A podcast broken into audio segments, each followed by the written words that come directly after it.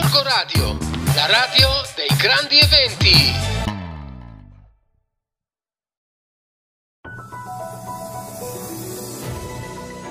Buongiorno ascoltatori di Gorgo Radio e lettori del settimanale Radar, sono Stefania Culurgioni. Poche ore fa, e vi sto registrando questa puntata oggi che è martedì, eh, sono andata eh, in Via Fermi a Gessate, nell'area industriale, e sono entrata all'interno del capannone incriminato, il capannone della vergogna, il capannone che è stato chiamato in molti modi, che di fatto è quello in cui eh, erano stati stipate, erano state stipate tonnellate di rifiuti ingombranti in maniera illegale.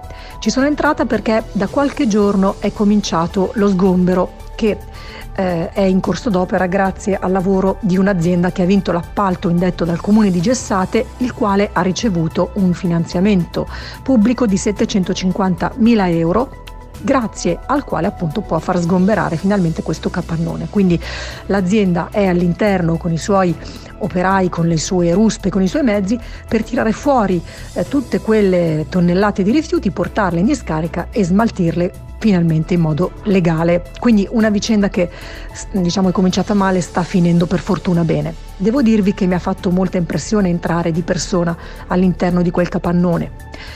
Eh, l'ho trovato aperto, ci sono entrata eh, tranquillamente e dentro ho trovato eh, diciamo muri di rifiuti ingombranti, muri di immondizia e di spazzatura, tutti compattati eh, in, in, come se fossero delle balle di rifiuti eh, sbriciolati o comunque resi più piccoli, tutti compattati all'interno di questo capannone fin sopra, diciamo, al, al soffitto, quindi per quasi cinque sei metri di altezza.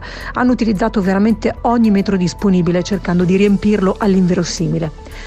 Ho cercato di guardare un po' questi rifiuti e sono riuscita ad individu- a individuare alcuni pezzi di qualcosa, non so, per esempio un pezzo di una bambola, un pezzo di copertone, eh, qualche tubo, ma in generale sono davvero rifiuti ingombranti fatti a pezzi molto piccoli e poi imballati, quindi è difficile, a occhio nudo diciamo, è difficile per una persona poterli ricostruire, ma vi assicuro che faceva davvero impressione perché era una quantità molto molto grande, era molto più alta di me, era proprio eh, come posso dire, sì vabbè, faceva impressione, ecco. Allora, questo deposito inquisito che si trova in Via Fermi, nella, nella zona industriale fra eh, Gessate e Pessano, Eh, era già eh, diciamo appunto sotto, sotto inchiesta. La segnalazione era arrivata da un cittadino su tutt'altro argomento.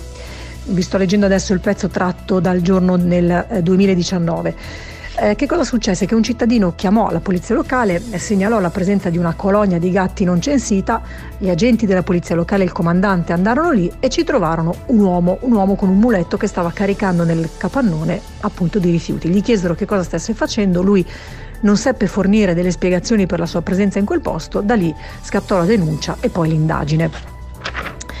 Ehm, quindi era stato scoperto in questo modo, torno a leggere, eh, la presenza di rifiuti all'interno di quel capannone. In quell'occasione i carabinieri avevano denunciato una persona trovata sul posto con un muletto mentre stoccava pattume. In quella circostanza appunto questa persona non aveva dato chiarimenti sui motivi della sua presenza. Rifiuti industriali misti per duemilacinquecento tonnellate all'interno del sito, di provenienza dal nord Italia. Dopodiché l'indagine era passata al N O E per gli accertamenti del caso. Di fatto poi l'indagine ha portato alla luce che si tratta di un traffico di rifiuti proveniente dalla Calabria. E ci sono stati anche diversi arresti. Più volte l'anno scorso l'amministrazione comunale, eh, già in realtà dal duemiladiciotto, aveva chiesto come gestire questo deposito bomba nella zona industriale, aveva chiesto appunto al prefetto di Milano. E finalmente adesso che siamo nel duemilaventitré sono arrivati i fondi e quindi il, il, il capannone può essere finalmente eh, liberato. L'indagine poi è stata condotta dai carabinieri forestali dei gruppi di Milano, Lodi, Pavia, Torino, Napoli, Reggio Calabria e Catanzaro, che hanno arrestato undici persone, tutte ritenute parte di un sodalizio criminoso dedico al traffico illecito di rifiuti e professionisti nel riempimento con rifiuti di provenienza illecita di numerosi capannoni abbandonati nel nord Italia.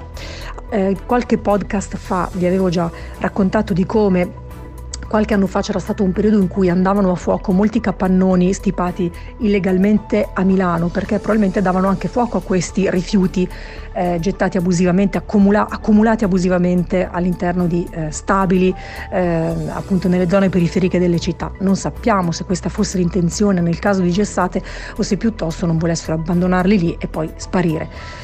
Eh, una delle eh, accortezze appunto da usare quando si fanno sgomberi, anche se insomma in questo caso si tratta davvero di tonnellate, non di un semplice sgombero di una casa, ad ogni modo uno, una delle accortezze è quella di non affidare lo sgombero dei propri edifici, della casa, dell'azienda eccetera a piccole società, diciamo comunque a, come posso dire, a privati, a società non eh, certificate, che poi si fanno pagare di meno, perché il rischio appunto è che questi rifiuti vengano poi presi e smaltiti illegalmente, come questo appunto è un caso. Bene, vi saluto e vi rimando alla prossima settimana.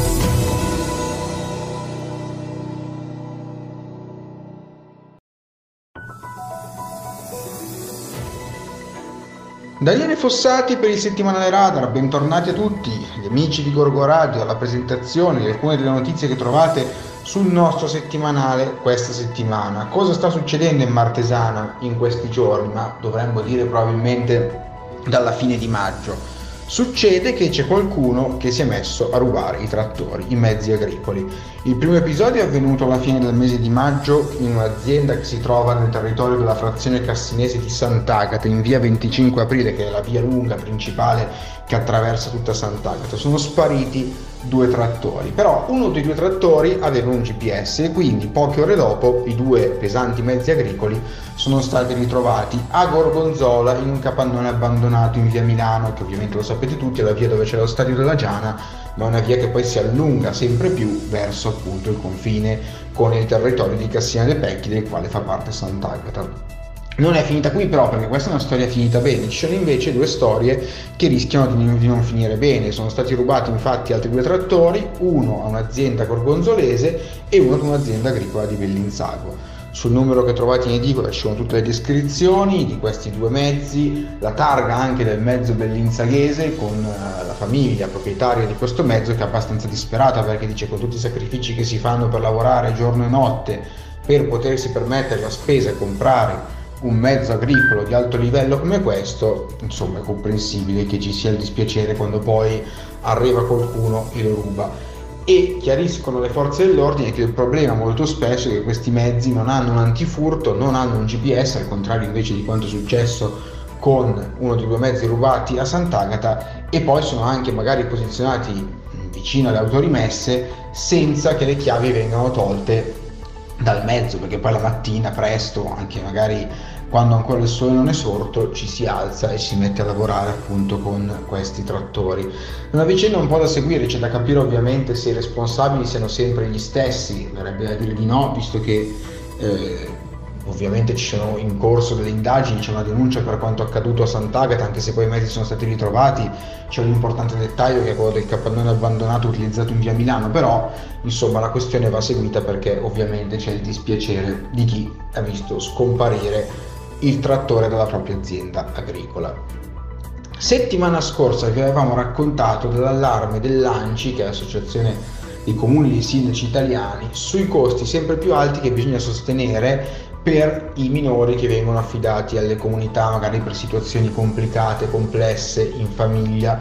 Sono spese che si alzano sempre più, spese che rischiano di mandare gambe all'aria i bilanci di un comune. Abbiamo chiesto un po' ai sindaci e agli assessori della zona cosa ne pensano e di fatto tutti sono d'accordo con quello che ha detto l'ANCI. Il sindaco di Pessano Alberto Villa ha raccontato che quando nel duemilasedici lui ha vinto le elezioni la spesa per questo particolare capitolo eh, di bilancio era di zero euro, mentre ora siamo saliti a centotrentamila. Più che altro è una spesa che non si può prevedere, perché nel momento in cui i servizi sociali e chi di dovere impongono a un comune di affidare un minore a una comunità e di sostenere la presenza in comunità sosten- eh, in modo economico eh, di questo minore, il comune deve agire e deve aumentare le spese a bilancio. Servirebbe un contributo come è stato richiesto dall'ANCI, ma secondo sindaci e assessori conta molto anche la prevenzione.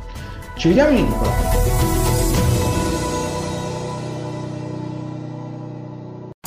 Gorgo Radio, la radio dei grandi eventi.